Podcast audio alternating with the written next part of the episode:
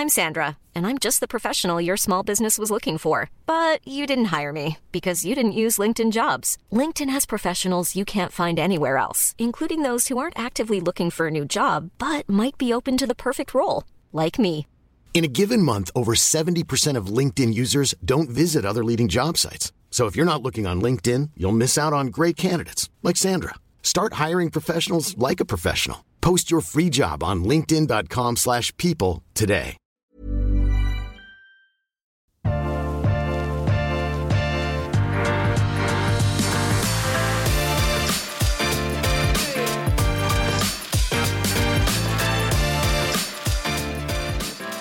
I dagens episode av eh, pod ukens podkast har vi besøk av en legende. En legende som har vært med å skape tysk vinindustri. Han har egenhåndig stått i vinmarker brattere enn Holmenkollen, kanskje aller mer brattere. Han har bygget opp to store brand i, i Norge, og alle nordmenn har en, på en eller annen måte hatt et forhold til dette navnet og denne merkevaren. Eh, og det er en ære, og det er en veldig hyggelig eh, tid her i studio. Men vi har Ernst Losen på besøk. Welcome, Ernst, to the ja. studio. Thank you for the invitation, Svein. Yeah, that's nice. Very nice Yes. of you. Um, one of the thing when we heard that you was coming to Norway was I was looking to old pictures, and uh, I was explaining a little bit uh, about your vineyards, and Yeah. we'll come back to that and how Mosel have been raising up from something to something new. You have told the story many times. We know the story, but uh, what is the situation today in Mosel in the industry of, of wine? If you are thinking a little bit outside the box of your own company, but where are this after the pandemic and where is it now? Well, you know, I mean, the Mosel belongs to one of the 13 wine growing regions of Germany. It's the third largest wine growing region of Germany, you know, after Pfalz, uh, Palatinate, and Rheinhessen, you know. Um, the Mosel was always famous for Riesling since 150 years. You know, it's the it's the grape variety for the Mosel. Um, and well, you know, I think with each generation it has his favorites you know? It's like you know wine is also mode you know? It's a it's fashion you know? And so as it used to be the Mosel was very famous for the 50s and 60s and 70s and 80s for their fruity style wines which I still love very much you know? The, the typical fruity Kabinett Spätlese Auslese you know? The fruity style. There was no dry wines really much produced in the Mosel because it was before global warming things have been not so ripe. The dry wines could be a little bit austere, a little bit acidic, you know, possibly not as pleasant as what the South could do for dry wines. But to be frank, you know, the global warming helped us as the most northern growing wine region in this size of Europe, you know, helped us to to produce uh, um, suddenly great dry wines. And I think this is the most, the biggest transformation in the last 20 years, you know, that we moved more from the fruity style wines, which I still Yeah. adore because I think no other region in the in, in Germany or in the world can do so light, delicious, delicate, fruity style wines like uh, fruity Kabinett with a little bit of citrus sweetness or fruity spätlese. No? Because what you're talking about is the love, is the matching between sugar and and, uh, and, And acidity, yes, exactly. And I remember when I was visiting for some years ago, you told me that uh, the balance between sugar and and, um, and Acidity. acidity is something it takes a lifetime to achieve the perfect um, balance. Well, at, at least you you need. I mean, you you learn it through experience. You know, through as more as more years you're doing winemaking. You know, you get a feeling. You know what what vintage should have, um, what a Kabinett should have here, and you know on residual sweetness. And it always depends on the acidity. You know, the acidity is the the major you know uh, ingredients. You know, Yeah. to find out you know how you balance out the acidity. But as I said, but we saw in the last 20 years, you know, a strong move towards dry wines, you know. But I think the Mosel needed a little bit more time to learn to make great dry wines because we never produced dry wines, you know. So the Pfalz of the south of Rheinhessen or Baden, you know, they had been they had a 20 years longer experience for that, you know. But maybe also have got a reputation of other types of wine. So Yeah, they had also other so- grape varieties. You know, we always have been working with Riesling. Huh? Uh, but we see there is a strong move to dry Rieslings from the Mosel, and the dry Rieslings from the Mosels, you know, and nowadays you have really fantastic wines. They're dry wines, you know, because there's always a little bit more minerally driven. You know, they seem to age better. You know. Um, because of the, the, you know, the longer hang time, you know, and the little bit higher minerality of acidity and all these things, you know, it seems to, um, we can really make now great dry wines in the Mosel with great ageability, which can age, you know, that is also very important. What you're saying is that Mosel could be the next uh, go-to place, even if you're producing wine there. I mean, if there are only 20 years uh, of um, revolution of this to dryness, and Mm. then you can see, okay, now we have learned, hopefully, and then you can say the next 20, 30 years will be the generation two of Mosel of quality. Uh, yeah, well, Yeah. yes, sure. I mean, I, we, I think we're already there. You Yeah. we're already there. I mean, I would f- But say the prices, there's no, but no, the prices have not gone up so much. No. So it's not. we so, are not yet there. That's true. Yeah. We are not that year uh, uh, that ye- uh, there where where our colleagues are from the south, you know, from south of Germany. Hmm. Yeah. You know, so that's true. We are not yet there. You know, but I think uh, it's only a question of time that we that we that we will keep up. Hmm. yeah. No, but, but we see that in Norway. As you know, Yeah. Norway is, uh, Uh-huh. uh, have been for many years, almost 20 years, Yeah. have been a great country for Riesling, and Uh-huh. almost only Mm-hmm. Riesling. And I, I read some um, some uh, numbers last uh, night that it was on the top 500 list. It was or fifth, no top 500 list. It was 33 Rieslings. 23, No, tw- 33. 33 Yeah, yeah. Rieslings, yeah. Uh, and you are number 14 of best selling. Oh, wow. Uh, so that's good. Uh, Yeah, that's you have good. been there for many That's years. good, yes. Around, uh, I Uh-huh. think it's around 600,000 bottles, no uh, liters. Uh, Uh-huh. It's a lot. But uh, the um, the flood of uh, Riesling is uh, a little bit. There are so many brands, so many wines, and so many. So it's a bit overflowed Mm. with Riesling, and that's I, I think is um, uh, could be a very bad thing that it is too much Riesling. And, and it's less Spätburgunder, it's less Pinot and so mm, on. Uh, but uh, for me, eh, um, Mosel have been always the easy drinking, uh, the light weighted. But I also taste the, your wines, and it's it, it's coming, of course, more constrained and so on. And that's one of the topics I want to take up today. Is that uh, for Norwegian, because of the most selling brands, they are looking on the brand, but there are some other wines behind it. Oh, yeah, who is just sure. in Sure. amazing shape. Yeah. And we will come back to that. You have brought with you two fantastic wines from the vintage of 2021. 21, Yes. yes. And then you have the fantastic uh, property of Villa Wolf, Yeah. who is one of the, On- I will say, fights, yeah. Mm-hmm. uh, my favorites of Pinot Noir in, in, in, in that price segment. Yes. it's good. But uh, let's go back to Mosel, Ernst. Um, when did your story started in, in Mosel? Uh, well, my personal story Yeah. started when I took over the family business. That was in 1988. First of January 1988, I took over the wine, the, the family business, you know, which is an, um, typical family business in the Mosel, 200 years in the family, you know. Um, so, um, 1988, 1st of January, I took over from my father, you know, from my dad, you know. Uh, which is also now, oh my God, yeah, yeah, it's, it's some years ago. uh, yes. 34 years ago, yeah. you know, so I'm getting an old donkey But here. if you go back to that time, uh, your family business was then producing much more wine. You have uh, the heritage of vineyards was six hectares. No, 10 hectares. 10 hectares, days, yes, yeah. yes. No, it was smaller than nowadays. Yes. You know, I took, took over 10 hectares, which was in these days uh, big for the Mosel. The. Yeah. the Mosel was always um, a region with small estates, you know. So the average size in these days, you know, Hmm. Yeah. was 1.5 hectare, you know, Yeah. of a winery. That was the average size, you know. But this doesn't work nowadays anymore. You can't li- make a living anymore from 1.5 hectare. Hmm. So you need it for 10 hectares in these days was already big, you know, Hmm. but not anymore today, you know. So we are much bigger now. I've bought in the last 30 years Yeah, you bought a uh, a lot of vineyards, you know, because the opportunity was there, you know, a lot of. So I it was mean, 10 hectares when you started, and the Yes. situation today is how much? It's hectare uh, uh, 60, 60, yeah. 60. But could you describe for our listeners um, how the landscape are? Because it's breathtaking. And I will take Mm. some picture I'd taken there because uh, this is well, this is not- It's it's steep. It's a.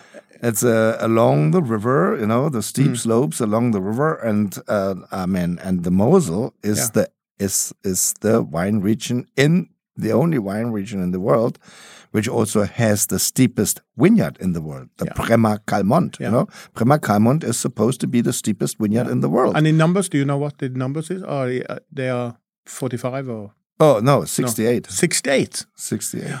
Well, that is That's- like yeah. this, you know. I mean, Yeah. that is. You I have mean, to climb. breath, Yeah.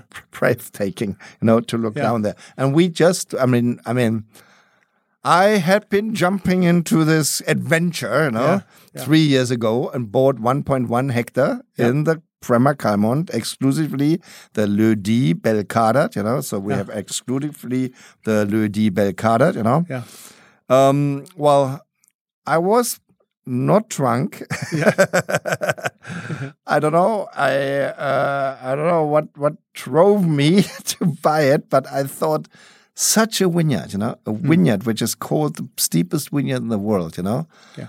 That is so. I mean, something so. I mean, einmalig, something so singular, you know. Yeah. So you have to take it. It was the chance to buy it, you know, and so we we did three vintages now there, you know, and it is amazing. Really, it's an amazing, totally new experience for me. Yeah. Ex- extremely new experience, you know, because I thought after 34 years you know everything, Yeah, you know. yeah. No, No, I mean you learn every year Yeah. again and again something new and something new. And the and the and, and the, at the, the Calmont, the uh, the Belcarat, uh, which we have exclusively, you know, it's amazing. It's all again, you know, what you thought, you know, learning by doing. Then you find out. Hmm. Yes, so you think you're still learning by doing, but you have some experience from Mosel, and I, Yeah, I've sure. tested your wines for Yeah, almost sure, 20 years sure. So, so there is no is no lack of quality. It's No. more that you improve something Yes, uh, I- every year, and also you probably uh, and push it forward. You, You, know, push to it forward. push, yeah, push, push. You know, to try to to find out not new things, not experimental thing. Hmm. You know, I want to find out the days of the great, the great days of German Riesling. You know, of Mosel and Rhine Riesling, which was around 1900 when Yeah. Riesling from Rhine and Mosel had been the most expensive wines in the world, two to three times more expensive as first growth clarets like Chateau Latour, Margaux, no, Lafite, you know, uh, two to three more expensive, you know. What did they do in these days, you know? yeah. But And- but what, was that of tasting quality of all of? No, also winemaking. I mean, like tasting hmm. winemaking. You know, so I mean, you know, to find yes, you have to find out what did they do these days. You know, I mean, you know, we forgot it. That is Yeah. 120 years ago, 130 years ago. We forgot so many things. Hmm. That is always said. These are the days where the people didn't have a lot of time but no technology. Nowadays, we have a lot of technology but no time. You know. And the winemaking in these days, and this I'm working now since 25, 30 years on this to find out how they made the wines in these days and what made them so great. And I tell you, and that is yeah, what we're tasting here, GG, our GG Reserve, is exactly made as my great grandfather made wine 120 years ago, between 1880 and 1930, you know, where he kept the wines, you know, two to eight years in the barrel on the full yeast, no racking, you know? And so, and that is that is amazing. Our GG reserves, you know, it's a totally different animal. I totally understand now. I mean, I do this now. Uh, I mean, since since twenty years, you know. And if I taste these the GG reserves, which are made in this very old-fashioned style, you know, they're fantastic. They're even after 20 years, they're still young. They're, you know, they're, they're, ma- I mean, these people knew things, you know, which we sadly forgot after the filter was invented. Sure, with the mm. filter, you didn't have to wait anymore. Why they people kept the wine two, three years in the barrel in these days? Because there was no filters. There was no fining. They had to wait until the wines clarified themselves, until the wine's finding itself, you know, until they find natural balance, you know, and was clear until they could um, start to bottle. These people knew what does two or three or four years of barrel aging does to the wine. We don't know this anymore because now we filter and, and bottle, you know? So that has been all gone lost. And I now, since 20 years, I'm, it's not experimenting anymore because I'm doing these wines now, you know, seriously and every year. But I tell you, but still, every year we see the fine tuning. We find out, Yeah. oh, here and there, and there's a little bit that you can make Yeah. a better wine. But this is so amazing, you know. It's so amazing to find So you, out. you think you have more and more steps because the Mm. vineyards are getting older, you uh, yields are going probably a little bit down, Yeah. and and uh, you're learning a little bit more of this process of small tuning. Mm. Yeah. But uh, from the other side, um, I feel that y- your and other ones are again more saltiness in the end. It's it's getting more concentrated. It, it, it it's the acidity is strong. It's long living, and and and it's um uh, it's um uh, it's a kind of uh, concentration who is who you have to learn use some time to learn it because if you take it at once too young like now the 2021 uh, people are drinking uh, German Riesling in Norway too early Mm, yeah. or many of them and that's Not only too in Norway, bad. not only in Norway. yeah, yeah. but but uh, could could you imagine that that uh, this um, uh, potential of of showing old wines are uh, own segment in the future? Because if you're saying, okay, uh, German Riesling, ten years old, is fresh. Yeah, well, I mean, that is Yeah. exactly what I do. I produce wines. I mean, sure, I release wines young, Yeah, yeah. but I produce 50, 60,000 bottles every year, which I put 10, 20 years away Yeah. before I release it. Yeah. I mean, you know, I mean, it is the, that is, that is my goal, you know, I mean, producing wines first in the old historic style. Hmm. When these people in these days, my grandfather, my grand grandfather never drank a Riesling when it was not minimum 15, 20 years old. They drank it only old, like clarets, you know? Yeah. And so, and that is what I do. I put 50, 60,000 bottles away. We just released three years ago our 97 Würzgarten Spätlese, with, or 98, 25 years old. We release them, you know? And so I do homage, you know, I mean, or our reserve wines, you know, they're two years in the barrel and then four years in the bottle before I start re- uh, uh, um, releasing them. The the homage, we call it homage, you know, uh, our homage stays three years in the barrel on the full yeast, and then after bottling, another ten years in the bottle before we release it, you know. And we have wines which my great grandfather he kept his most favorite barrels. He kept eight years in the barrel on the full yeast, eight years in the barrel on the full yeast, and then another seven years in the bottle before he released it. I do all these things, you know. So we we do this because I think in the future there will be a big demand for that again. You know, people will discover the great quality which is behind this old winemaking. You know, and we use, by the way, only for this kind of top top wines like the GG Reserve. You know, uh, or Homage. You know, we use only vineyards which are on their own roots. Ungrafted, own roots, no American rootstocks, and which are minimum 100 and more years old you know only from our top top vineyards which are extremely old on on their own roots you know and that is i mean they have this millerandage fruit you know where Yeah. there's this little tiny berries you yeah. know i mean it's unbelievable that's fantastic you know that is so but to, to so break it a little bit down in uh, in, in numbers, because people understand, okay, highly concentrated. But for me, it's a little bit. Uh, I always explain that i call it more complex you, as yeah, How many hours do, do do you use for your top wines to produce and collect grapes and everything, compared to a normal like the like the Villa Wolf Pinot Noir here? To have one liter of of the top quality wine, how much much hours do you use? Do you think? Well, I mean, the whole thing starts in the vineyard, you know? Hmm. I mean, uh, the biggest uh, process, you know, or the most intense process is the selection in the vineyard. But after that, it is the normal winemaking with everything. It is the, because I don't have to work very hard if I keep a wine eight years in the barrel, you know? No, no, no. The only thing you have to there, do is top it up Yeah. regularly. Yeah. Every month, top it up. Keep Yeah. always the barrel full, full, Yeah. full, full. Never, you know, topping up. That is Yeah. very important, you know. But that is the good thing, you know. If you do, Mm. I mean, this is wine. I mean, it's serious winemaking, but you need only patience here. Doesn't. It's not much do you work. use more you man hour to collect and work the Well, higher during the. I mean, with the harvest, you know, Yeah. with the harvest, you do have the, you have to do the selection, you know. Yeah. So you we select more this millerandage fruit and this and this, and you know, Hmm. the the the the most intense, from for my opinion, the most intense um, process is the harvest. The harvest, hand harvest with three, four different buckets, and then you do the selections, the different types of grape you you select into the different buckets. That's that slows down the process. I mean, give you an I I give you an uh, example. We all our pickers have three buckets, you know, a black bucket, a red bucket, and a little white bucket, you know. It's all hand harvested. In the black bucket, they do only the 100% healthy grapes. In the red bucket, they put the medium botrytis grapes, the medium noble rotten grapes, or 50% noble rot, 50% healthy grapes. They put in the in the red bucket, that is for the noble sweet Auslese, and the fully botrytis, fully shriveled noble rotten grapes, you know, no healthy grapes for that. They cut this out and put it in the little white bucket, you know. So if we go for the full selection, you know, with 40 people, we can do 40 people we're talking about that uh, that's an investment of um, 4,000, 10, 10 carriers, you know. Mm. It's basically 40 picking, 10 people yeah. who are carrying, 50 people. That's an investment for the whole day for one hectare of mm. 5,000 euros. Wow. If, if you take a harvesting machine, mm. you know, a harvesting machine is 800 euros for a hectare. Yeah. And that that's, is, that's and they do and yeah. they do the hectare in 45 minutes yeah. for 800 euros.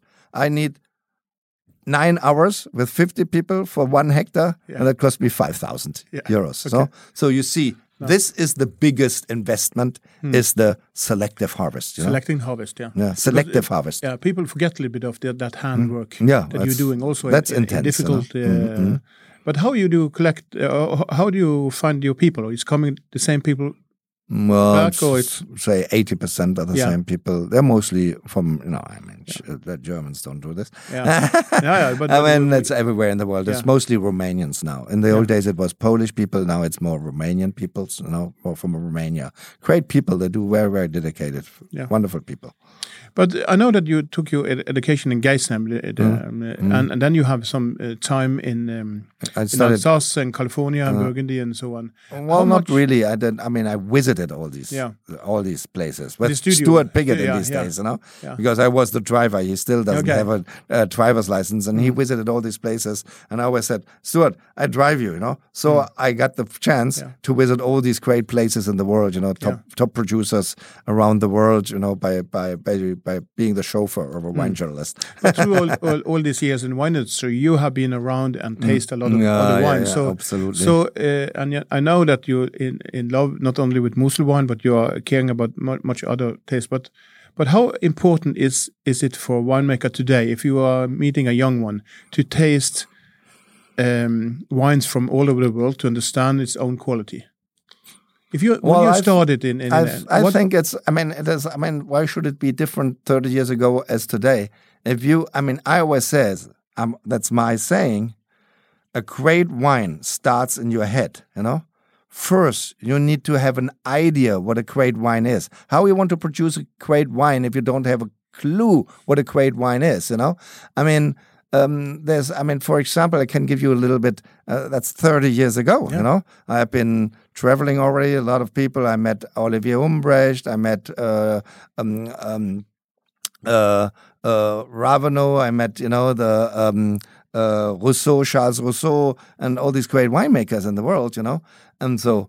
And um, I have been starting to collect these wines, you know. Oh, and these days I like Bordeaux, you know, Latour. I thought Latour is what great, and so tasted it very often. Had been also visiting Latour every day, uh, every year, you know, and so and then it was basically my, I think it was my Swedish importer in these days, you know, and he came visited me, you know, and then he said, and I said, oh, let's go for dinner, you know, in the evening. And he said, oh, do you mind if I bring a young winemaker with me, you know, 30 years ago? And so um, we also uh, imported a little bit of wine off him, you know. I said, yeah, sure, sure. I brought a Chateau Latour with me to dinner, you know, and he brought a red wine, you know, Mosel red wine, you know, Pinot Noir with him for the dinner, you know. And so I opened the Latour, you know, I think it was, I don't know, 91, no, no, 88 Latour. And so the young man said, "Oh, mm, uh, he said, oh, that's very tannic, you know, and it stings like horse leather." So he described it very well. And then he said, "This wine would never get an AP number in Germany." No, and then we opened his wine. Yeah, it was a pale red, I mean, rather rosé yeah. Pinot Noir yeah. with 40 gram residual sweetness, no malolactic fermentation, okay. and um, and you know what I said? Look, you know, this is not really a great red wine, young man, you know? And he said, No, this is a great red wine. This is a this is a great Pinot Noir as my father does it, you know? And so and there I thought myself, this young man never saw anything else in his life, and therefore he, therefore that he always drank the sweet red wine, you know, or Pinot Noir from his father. He thought this is a great red wine, no, and so and that's the reason what I that's the reason I always say a great wine starts in your head. First, you need an idea. Yeah. What is a great red wine or what is a great white wine? And I don't think that it is, it doesn't matter if it is red or white. What is a great wine? And if you have a certain idea, clear idea of a great wine, then you go and start to producing it. I'm not the guy, the naturalist, you know, and said, "Oh, God, give me the wine," and I wait, I don't do anything, you know, and you know, God gives it to me. No, no, no, no. I think you have to make wine. You have to, like education of kids, you know, you have to to intervene. You have to do otherwise. You know, the only thing I know what God is doing um, with wine is it turns into vinegar. You know, mm. yeah, and I think you have to intervene in, in into winemaking, you know, and that is uh, what I mean. And where you get the idea of making great wine. If you visit all the great winemakers in the world, and doesn't matter if I did it 40 years ago or if a young man does it nowadays, he needs to taste a lot of great wines to get an idea what a great wine is, and then he can also produce a great wine in his home. You know. Yeah.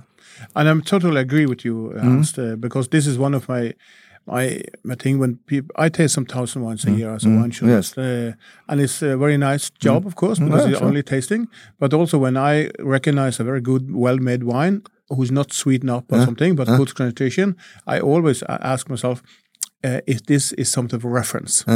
And after your opinion, uh, for 30 years ago, who was the reference in Moselle? And and are there more reference Moselle? If the if you're going to pick up some of your colleagues, of, of course so, yourself, well, but sure. who's the reference in Moselle today compared to old days? Uh, well, I mean, it depends. You know, I would say uh, uh, if it comes to the still the fruity style wines, the mm. sweeter style, the, the traditional no, I, I think Kabinett. But now yeah, you have yeah, to differentiate. Yeah, you know, you have to differentiate mm. because you can't use somebody as a reference who doesn't produce for no, dry wines if he doesn't true. produce dry wines. Mm, no? yeah. I mean, that's that's impossible. Hmm. So therefore, that we have these two traditions in the Mosel, hmm. you have to take the reference, you know, for these two traditions. You know, and so I mean, sure, for me, I can only speak for me. In the old days, the reference for the fruity style wines, you know, was always J.J. Prüm or Egon Müller, you know. I mean, also uh, for me on the Ruwer, uh, Dr. von Schubert, you know, and Maximin Grünhaus, you know, mm. uh, was always a reference for me for the sweet for the sweeter style wines because they made great wines, you know. I mean, if you taste 60s or 70s, still from the 60s, 70s, you know, 80s, fantastic wine.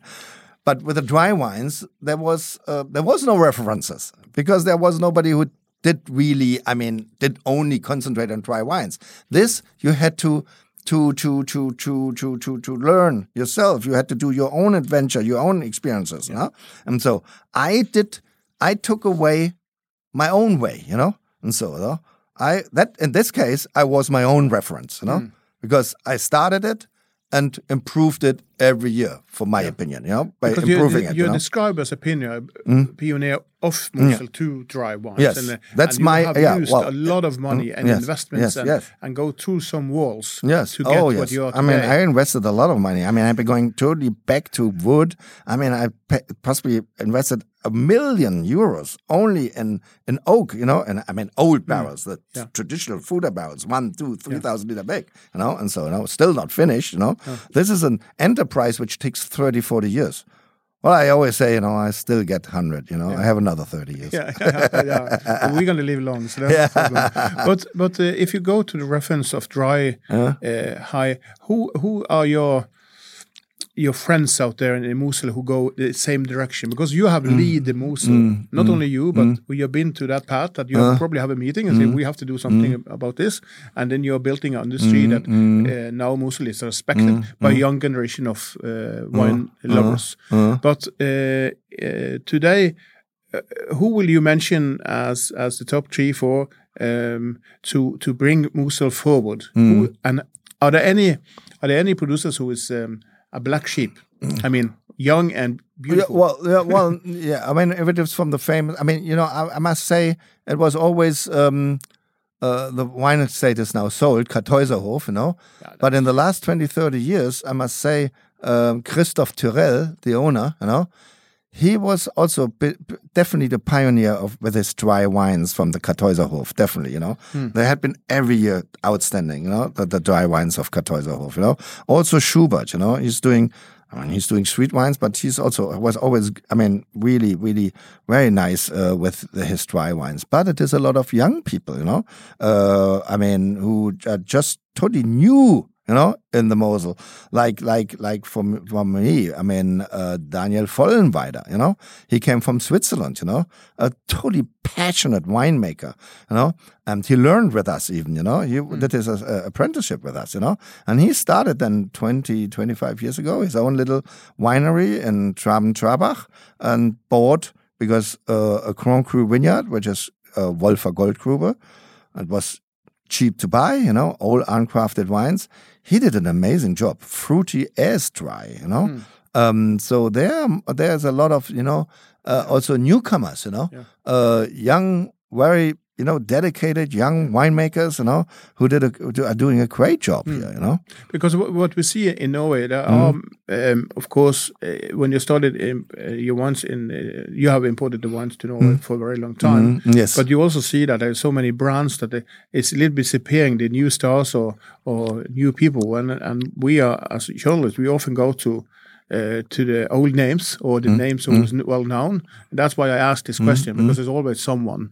yes, yes, Uh, yes. And even if they are not producing so much or don't have so many hectares, it's uh, nice to see that the area is not closed, as many areas uh, becoming to be. That there are few owners, but they are just they are not growing. Because in Mosel you still find very small producers who Yes, produce yes. very high Because quality. like like Yeah. Vollenweider, that's I mean, Yeah. it's only three the three and a half prices is- hectares, you know. yeah, and the prices is low. So uh, for me, it's is a kind of uh, I always are open to new producers from Mosel because. Yes. I've learned that uh, the hard way that don't uh, underrespect anyone. And um, yeah, I must say we never had such a high density of wonderful wines and wonderful producers, small, bigger, whatever, you know. The competition is so much bigger and dense, you know, and te- intense, you know, as when I started 35 years ago, you know. Hmm. There was not much competition, you know. That we have been, yeah, we have been the pioneers, the people, Dönhoff, you know, and, you know, Robert Weil, me, you know, and, you know, this gang, you know, this old hmm. gang, you know. and so, you know, and so, but now, you know, it is, but which is fantastic. That's the reason that German wines is coming back, you know, Hmm. because as more people, I don't, I'm not jealous or I'm not, I mean, I, competition is good, good, very good, you know. Oh. Yeah, as more of these young people want to know it, you know, Hmm. want to work hard for making better wine, and there's so many of them, you know. I think the, I mean, Germany never had so many good wines and estates, you know, which really work every year to get better and better and better and better, which is fantastic. Yeah. As uh, I'm going to say it to your listeners, um, you heard that Hans Loosen, he is, and he is fantastic here in the studio. But we need to take a little break for the commercial, and we will be back, and then we will taste his three wines, and we're going to taste the beautiful of them. Um, Ernst, um, uh, we let the commercial go. Yes, Vi skal ha litt reklame, og vi må jo fortsette å takke Temptec. Det er de som gjør denne podkasten mulig, og det er, en, det er en perfekt sponsor her, fordi det er nyttig informasjon, vil jeg si. Og den modellen som vi har lyst til å, å, å nevne fra Temptec denne gangen, det er denne eh, modellen som de kaller Prestige Pro, som er et, et, et skap laget for på en måte den typiske samleren, smartphone typiske samleren, men også dere som og det inkluderer ø, oss, Svein, vi som er eh, frustrert over at det ikke er plass til champagne i vinskapet ditt. Det har jeg merket i det siste. Jeg gjorde den grassale feilen at jeg bestilte et vinskap da jeg bygde om kjøkkenet mitt, og der var det ikke plass til champagneflasker i alle hyllene. Uh, så jeg kjenner meg igjen i dette. Men hyllene i, i dette skapet til Temtec de er designet for å kunne lagre alle flaskestørrelser fra Bordeaux, Burgund, Champagne, Riesling, men også da enkelte magnumflasker, som er en stor fordel. Hvis du skal ha ett vinskap, så bør du ha plass til alt mulig. Um, og så har de denne tingen som er nevnt tidligere, som er litt unikt med disse Temptex-skapene. Det er denne label views. Du kan vise frem noen av flaskene dine til deg selv eller, eller gjestene dine. Eh, og så har de selvfølgelig alle de tingene som gjør et vinskap til et vinskap. Eh, stabil temperatur, luftfuktighet, you name it, they have it. Eh, og som vanlig, disse skapene du, eh, får du eksklusivt hos, hos Power, hvis du er interessert i et vinskap. Hvis du ikke fikk et vinskap til jul, ikke vent da til neste jul, ville jeg foreslått. Skaff det nå. Kanskje det er januarsalg, hva vet jeg? Jeg har ikke peiling. Er, jeg fortalte ikke Temptec meg. Men skaff deg et vinskap nå, og vær trygg resten av året. Du vil ikke angre. Hilsen Temptec, og hilsen oss. Og Der er vi tilbake igjen. eh, For dere som eh, har begynt å lytte eller eh, kommer tilbake igjen, så har vi nå på besøk Ernst Losen, en av verdens mest berømte vinmakere, som nesten egenhåndig og sammen med veldig få har bygget Mosel i Tyskland til en av de mest respekterte vinområder i verden. And uh, we are back in the podcast, Ernst. Um, we heard before the commercial that uh, we are tasting wines, and we will start with the project of Villa Wolf. And let's Yes. start. What is Villa Wolf? Well, you know, um, on the Mosel, you know, that's the family estate, which is 200 years in the family since, say, more or less since 200 years, we do only Riesling, you know, which I think is the grape variety for the Mosel, which works best there, you know. That's like Pinot Noir in Burgundy, uh, or Chardonnay in Burgundy. It's the Riesling for the Mosel, you know. But beside of the Riesling, I must say I like the Burgundy. I mean the, I mean the the the the, the Pinot Pinot varietals very much. You know, I like Pinot Blanc, I like Pinot Noir, I like Pinot Gris. Huh? So that was always my idea before I start to do something in the Mosel, which is traditionally not barely um, um, grown there. You know, I rather go to the area which has a very long tradition for the Pinot varietals, and the Rhine River has a more than thousand years of tradition of growing uh, Pinot varietals, the Pinot Blanc and the Pinot Gris and the Pinot Noir. It was, I think, the, the, the, an old French king Charles the Bold who brought the Pinot varietals a thousand after Christ to the Rhine, to basically to Lake Constance, and then, then moved up the Rhine. You know, so it is definitely a Rhine varietal, the Pinot. Um, and so I thought, and I got 96, I got this great chance, you know, to take over a very old historic wine estate, uh, Villa Wolf, you know, um, was founded 1843. Um, and so uh, it was the perfect place, you know, to say, oh, let's go there. And here we do our, I mean, we do also Riesling there. I mean, you know, Yeah. Riesling is the main varietal of Germany, you know, 50% of the world production of Riesling is produced in Germany, you know. But for me, it was also a very important, um, important to go there, uh, to, to go to a place where Pinot has a long tradition. And so, in '96, I got the chance to take over the Villa Wolf estate, and we started then doing also, beside of Riesling, Pinot Blanc, Pinot Noir, and uh, Pinot Gris. You know, Yeah. and that was the that, that was the goal. You know, I mean, we do also now a little Pinot Blanc and a little very very tiny Pinot Noir in the Mosel, you know, but more by accident. Yeah. Uh, But, and but, this Pinot we have in the glass here, um, This is, is- uh, yeah. is the Pinot Noir of 2020. 20, yeah, that's our Pinot Noir Villa Wolf 2020, Hmm. you know? And and this Pinot Noir is for me um, is is very fruit driven, Yes. but it's more fruit driven today than it was Hmm. earlier, because there have been a little path for my palate to understand Villa Wolf some ways in the in in the Well, Pinot also, also we learn every year. yeah, because we try to improve every year. Yeah. We are not happy. I mean, if you're once happy what you're doing, you know, then you will never improve, you know? Hmm. Yeah. So, you know, I mean, I know it is exponential more work if you, you know, I mean, the first 50% is easy. Everybody knows how to winemaking, Yeah. you know? Then the next 20% is exponential more work, you know? Yeah. But the last 5%, you know, it is 10 times or 15 times or 20 times more work Hmm. as the first 50. But you never reach the, uh, from my opinion, you never reach the 100 point. You try only to get closer and closer and closer to, in, to, to learn more and to, but I think the most important thing is that you still dry every year.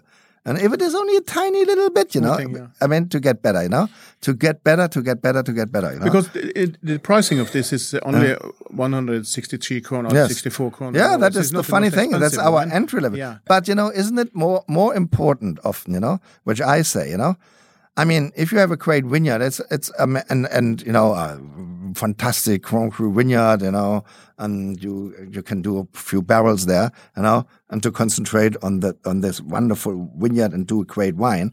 But isn't it much more difficult to produce high quality? With the wines, with the entry level wines, and is it uh, not to more? more yeah, and and isn't it not even not more important for me? It is so important to put more effort, you know, also into the entry level wines because you know what I always say. Riesling, our Dr. L. Riesling, for example, that has to be a very good product. Why?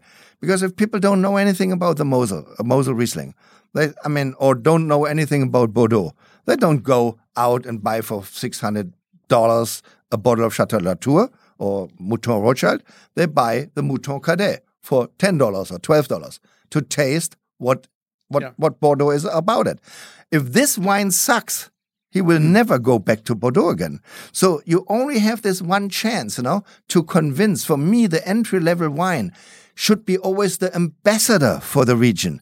That if people who don't know anything about the region, they buy a $10 bottle mm. of wine from this region. And if they like this wine, they say, oh my God, there seems to be a nice region. They make great wines. And then he possibly go to the next time and buys a $20 bottle of Riesling, you know, and said, oh, really? That's nice. And then he start learn. But if you put him off with the first taste of an entry level wine, you know, hmm. then he's never come back. And therefore, for me, it's important. It doesn't matter if it is our entry level Pinot Noir or entry level Riesling. We put so much effort into the entry level wine because this is my ambassador, you know, my ambassador to other to, stuff, to, to yeah. higher to, to, to higher qualities, you know.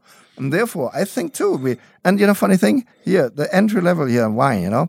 Well, people always say, yeah, yeah, it's nice, and so you know, and so, but they think they can't put it away. I found few weeks ago, I found 120 bottles of this wine. You know, I don't know what. It's So, so the- you're losing bottles? you have to check that out. yeah, whatever. You know, Yeah. I mean, uh, 2008 vintage, so 14 years old. I opened a bottle and said, Hallelujah, holy moly, this entry level, how beautiful the wine was. And then I had in the evening, I had my English importers there, you know, which are a lot of French wines, and so they know a lot, you know. And so I put the, I opened this 2008 and poured it to them, you know, blind, you know, and said, What do hmm. you think? Oh, that, oh, this is French, that's Burgundy. Huh? And so I said, no, that's, very the entry level wine you sell to Waitrose, you know, only 14 years old. Yeah. And this is for me important that Yeah. also an entry level wine has the potential, you know, to age and still shows after age. That it's not a Mm. one a one shot, you know, um, fly, you know, that it also has future, you know, Yeah. that it can also age, you know, and that is for us very important, you know, to put a lot of and here and nobody does for an entry level wine for hmm. that price. These wines are all over barreled. It's 18 months, you know, half of it is 18 months in French oak, you know, Yeah. 18 months in French oak, used oak, not new oak. Hmm. And the other half is 18 months in stainless steel. The idea is behind this have it at 18 months in French oak, you know. Um, you get the complexity through the micro-oxidation through the staves. It gets the fruit is is going away a little bit, but you get much more complex wine. And the wine, the other half, which stays 18 months in stainless steel, you know, keeps the fruit because it can't, you know, oxidize, you know. It keeps the fruit, but still mat- already matures a little bit, comes together, but still keeps the fruit. And then after 18 months, I plant both together. I have the complexity from the oak and the fruit from the stainless steel. And that makes it, that makes it, you know, That's- that's still how- yeah. fruit, but the same time complex. But if you want to describe your own wine, uh, uh, Ernst, uh, how how do you? Because for me, this is a it's a fruit-driven, light-bodied Mm. uh, red wine with uh, berries. Uh, did have this tannin structure is good, but what I like It's a bit softer. always- German Pinot Noirs are always softer in the tannin Uh, structure. Yeah, a little bit softer, but Mm. but but this is also the acidity level here is outstanding good. So it's very good food wine. Mm, yes, but yes. when you see on the price, no, this is one of the not expensive but very good fruit-driven real Yeah, wines. yes. And I'm very thankful that uh, we took it to the studio. Oh, it's very nice. And then, you know, look, beautiful color, you know, for Pinot Yeah, Noir, everything there, you know. Yeah. But um, you have brought also two other wines. Who is Yes. describing more or less uh, um, your f- passion uh, of, Our of wines? flagship Um, wines? Yeah, and uh, for um, um for our listeners, um, what do we have in the glass now? Uh, and please describe a little bit. Yeah. Uh, because Yes. one of the things I, I recommend to everyone who have not been in Mosel is to travel there.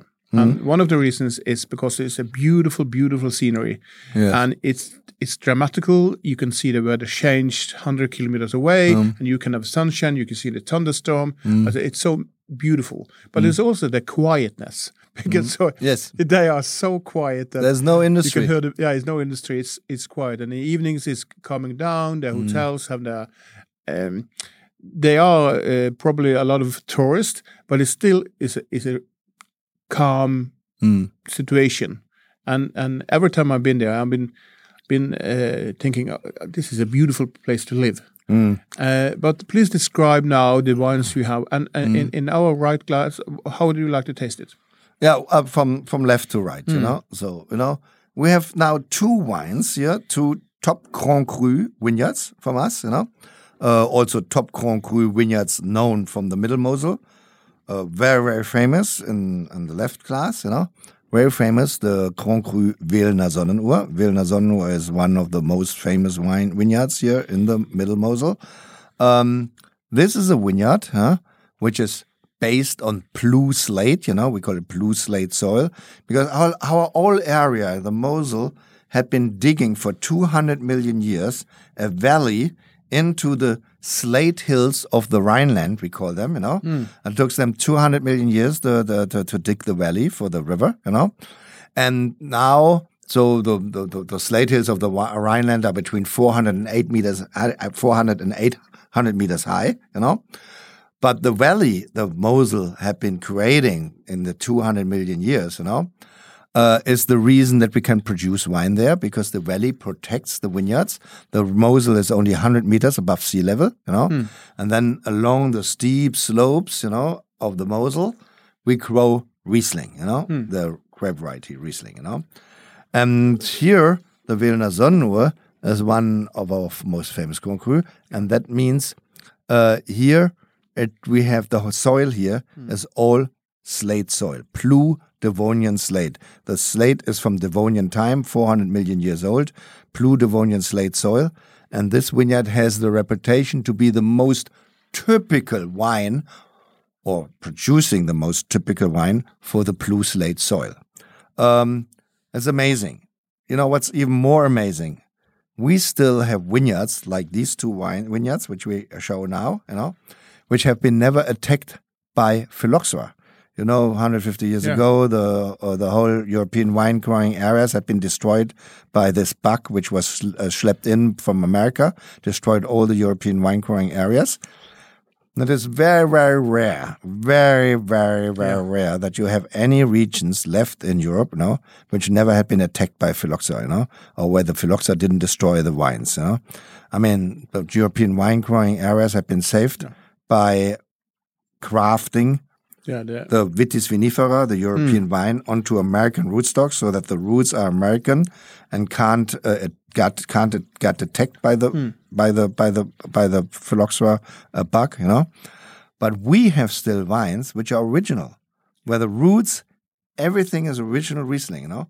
And for example, this vineyard here, which we are going to taste here now, the Wehlener Sonnenuhr, these are 130 to 150 year old vines, you know, on their own roots. These are these that you don't find many of these vineyards anymore left in Europe, you know, which can be that old and on their own roots, you know. So it's a very, very, very unique wine which you can drink here, you know, the Wehlener Sonnenuhr, um, what we call GG. yeah. Uh, GG is basically großes Gewächs or great growth. So Grand Cru. So it says GG, what you see here on the on the on the on the bottle, tells It you could be a very good thing to to our listeners to to see if you have a GG on on the bottle. Is usually it's a higher. They are always higher quality, Mm. but it's inside the GG uh, area. There are roots or.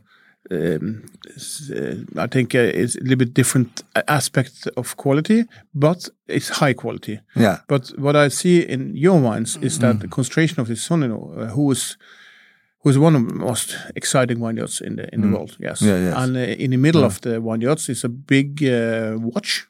A big sundial. So, so yeah, it's sun. sundial. Yeah, so it's one of first, yeah. sundial. Yeah, yeah. This was this sundial was uh, donated um, 1842 by Jodocus Prüm, one of the pre pre pre ancestors.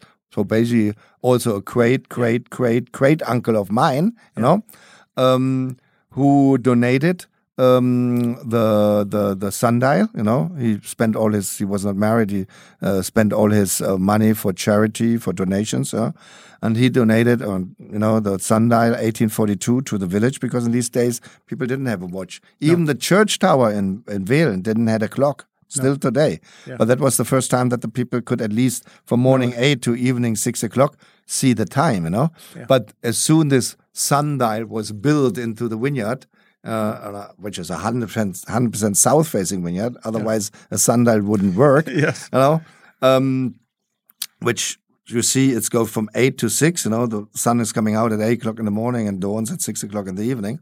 So at least during the day, the people had the time. You know, could see the time, and so and this sundial, basically Sonnenuhr, Yeah. gave the the, the name to the vineyard then the surrounding vineyards you know and yeah and this i mean and this wines are these wines are already produced in this old fashioned style after fermentation in the traditional big oak cask which we have it's not barrique the small cask as the french have. Our casks are 1000 or 2000 or 3000 liter size. We ferment the wine the juice in these traditional old big old uh, cask you know. Then after fermentation, if they are dry, we sulfur, we top it up, and then we leave it for one year or two years, sometimes three years, up to eight years, in the barrel on the yeast, you know, because we don't rack it of the yeast. We leave it on the full yeast and let it ripen in the in the in the in the barrel, but we're topping up, you know, every month we Yeah. you fill fill up the the barrel. That's very important, you know. But we let the wine stay on the yeast to ripen very, very gentle, you know. No steering, no batonnage, only don't touch it anymore, you know. And then the wine get a really nice harmony, you know. Everything, you know, the micro oxidation through the stave, the contact to the yeast, you know, integrates, you know, you know, uh, everything into, you know, the acidity and everything into the complexity of the wine. That you get a very complex wine, you know, thing, you know, that the acidity is integrated, everything is integrated, that you get very harmonious dry wine. That is, and as more you wait, if you wait two years, it gets even more complex, you know. And this is what I rediscovered of the winemaking of my great grandfather and rediscovered it for 20 years and do it again.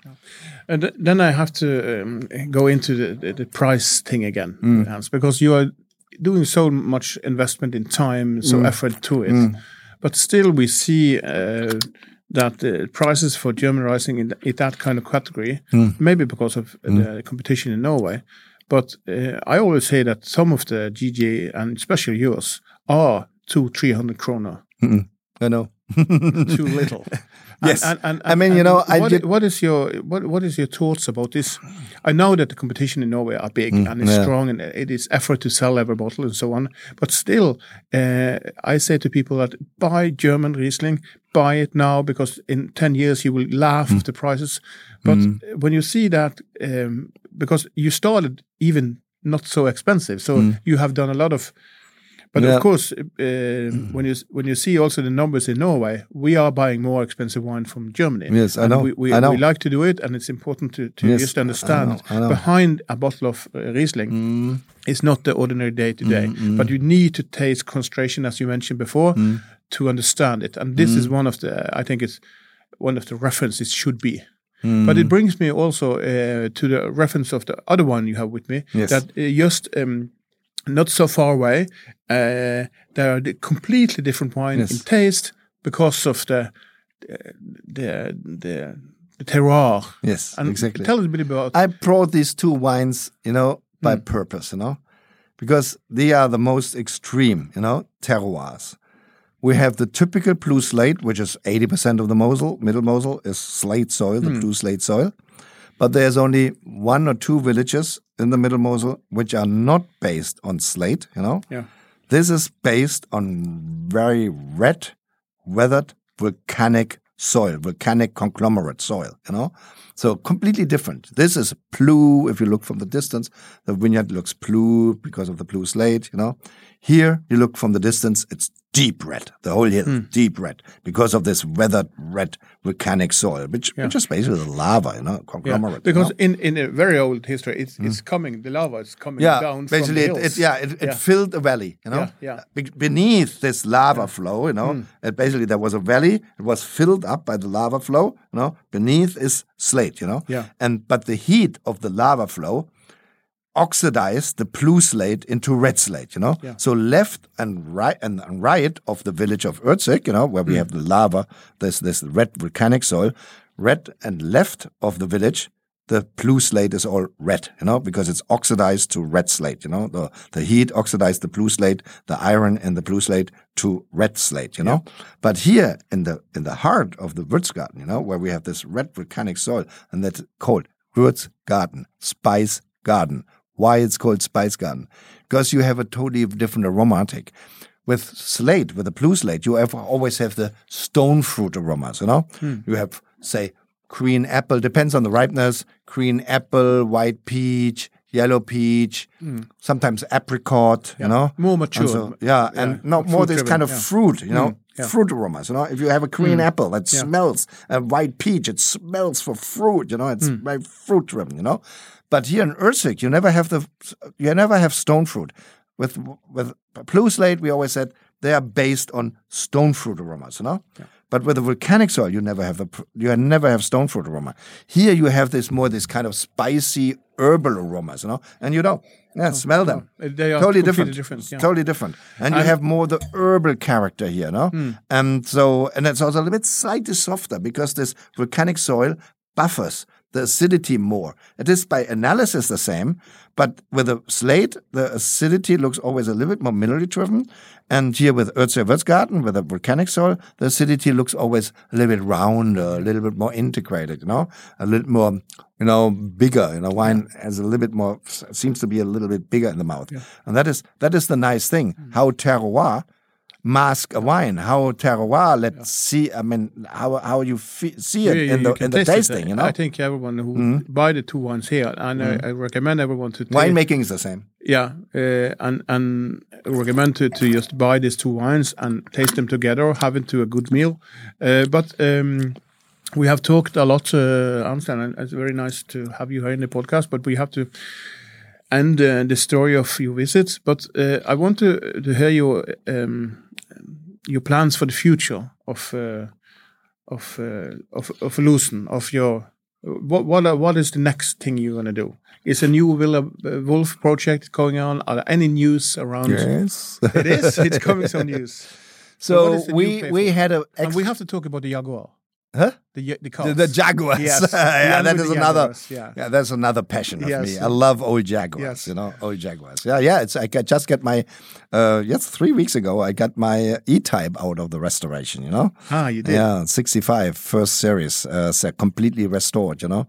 And so I didn't drove it yet because the weather is so lousy.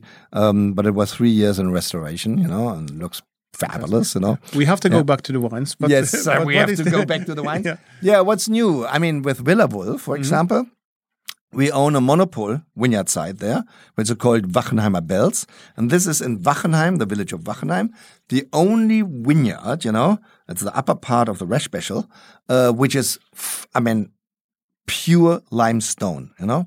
We used to do always Riesling there, you know. I mean, it was an old Riesling vineyard, you know. But you know, I have a big passion for Pinot Noir, as you know. You know, hmm. I have a lot of Burgundies in my private cellar, and so. And I thought, man, you have a vineyard there, an exclusive. I mean, vineyard, you know, monopole vineyard, which is full of limestone. You know, limestone-based vineyard. You know, I mean, limestone. We're talking about Pinot Noir. I mean, hmm. all the great Burgundies are made on limestone, and so and then we started 2015 to to you know slowly to replant the bells, you know, the bells to hmm. Pinot Noir. A lot of different clones, you know, in there. I mean, French clones. There's little millerandage clones with little berries and so, know. And the vineyard is completely converted now. It took us three years to convert it completely to Pinot Noir. Uh, 2017 was the first little, very little harvest. Uh, from the first third we did. Uh, so 18, So, so you're going into the Grand Cru level of reds. Pinot. Noir. Pinot Noir, yeah. That's, Pinot that's Noir. a good news. Yeah, yes, and this Because- is this is exciting. I mean, the wines are Yeah. really exciting. You know. Yeah. That's good. And yeah. so that is I know that your thing. Burgundy cellar is Yes, good. yes, yes, I, yes, I've heard yes, yes. rumors of this uh, Mm. Burgundy cellars. And we also in the Mosel the same, you know. But that was pure accident, you know. Yeah. 2011. I mean, that's a great story. 2011. Um, some an old wine grower offered me a vineyard in Ürziger Würzgarten, you know. Hmm? I said, sure, I buy everything. Grand Cru, Ürziger Würzgarten, sure. If I get it offered, I buy it, you know. And because it's for me one of the great, really great Grand Cru vineyards, because especially that it is the different soil. So I bought it, you know. It was in January. In August, my vineyard manager came to me and said, What did you bought there? I said, What do you mean what I bought there? I bought Nurture Würzgarten. Yeah, what, what do you mean? You know, Nurture Würzgarten, you know? He said, Yeah, but the grapes are turning red. I said, What? What do you mean turning red? You know? Riesling? Red? Huh? He said, Well, I don't know, but they're turning red. I, I got the impression that it's not Riesling. I said, What? No, that would be buying Montrachet, you know? Yeah. With, and having red grapes in there. You know, oh, well, that, that doesn't exist. I'm buying Ürziger Würzgarten and it's not Riesling planted. I phoned the grower and said, "Hey, what did you sold me there? What what's in there?" He said, "Oh, that's Pinot Noir." hey, you didn't told me. I said, "You didn't ask." And so, I mean. You know, I So never win the lottery. I never win the lottery, you know. But I bought the only Pinot Noir Yeah. vineyard in Ürzig, you know. so that's the didn't ask. You have to see what you're buying. Yeah. Yes. and so in January they can't see it. And so since 2011, I have a vineyard in Würzgarten, you know, half a hectare, uh, Pinot Noir, you know. Uh, and so first we started to to make a Pinot Noir rosé and made a sparkling wine out of it, you know. Kept it eight years, keep it eight years on the yeast before we release it, uh, the sparkling. So we are now on vintage 2013, which we release eight years on the yeast. But since 2018, I also produce a bit, a little bit of Pinot Noir. You know, I want to go. I want to see how it works on the Mosel. You know, hmm. and so we do two, three barrels every year. I mean, it's not much, you know, two, three No. barriques every year.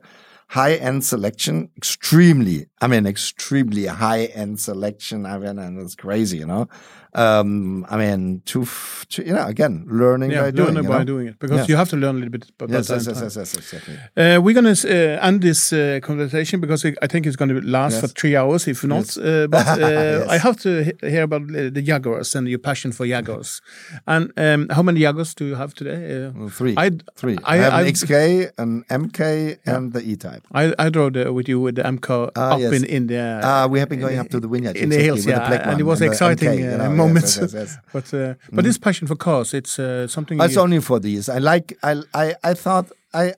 I- When I saw the first time the XK, you know, oh God, I don't know. I was possibly a kid or so. Yeah. You know, I said, oh my God, what a beautiful car. You know, the E-Type also. Everybody loves E-Type. Yeah. And so you know. Yeah, and then I got the chance to buy an XK, and then we restored it, you know, and restorated it, and so you know, because I think in these days uh, I wouldn't buy a Jaguar nowadays anymore. No. But in these days, in the fifties, you know, and until the middle of the sixties, you know, the form, you know, the I Mm. mean, they have been yeah. so beautiful, you know. Mm. They, I mean, that was possibly that's for me one of the most beautiful cars in these days, you know. Yeah. not the new ones. You know? But I understand that you drive that quite Oh well, yeah, yeah. I, I Yeah. drive the XK. I take it down to Burgundy. We, have, you know, I have a Yeah. oh, that's a start. Yeah, the yeah, other new thing. thing, yeah, yeah. We have a new property in Puligny Montrachet. Yeah, I I, bought half of the Vieux Chateau de Puligny Montrachet. You know, Yeah. half of the chateau I bought. You know, we're just in full So restoration. you take the. Jaguar down there. And, Oh yes, yeah. we have often. I, mean, if the weather is nice, you know. Yeah, it's, I mean, not in rain, and so Yeah. I drove twice with the. I mean, you know, know, Hmm. it's beautiful to the countryside, but the, you know, the I, convertible. I think I take it think off, you, you know. uh, I think it's beautiful picture we got. But uh, Ernst, it are very very Thank you. very nice to uh, be here. I, I hope I will see you again soon in Norway. If Yes. not, I will Yeah. come back and Yes. revisit you Every time welcome. Uh, and I will just say thank you for the knowledge of Mosel and thank you for the, that you started Mosel because many many people around the world and here in Norway they love your works. That's thank you, great. Ernst. Yeah, and cheers. and Cheers. thanks for the Cheers. invitation. Thank cheers. you. Cheers.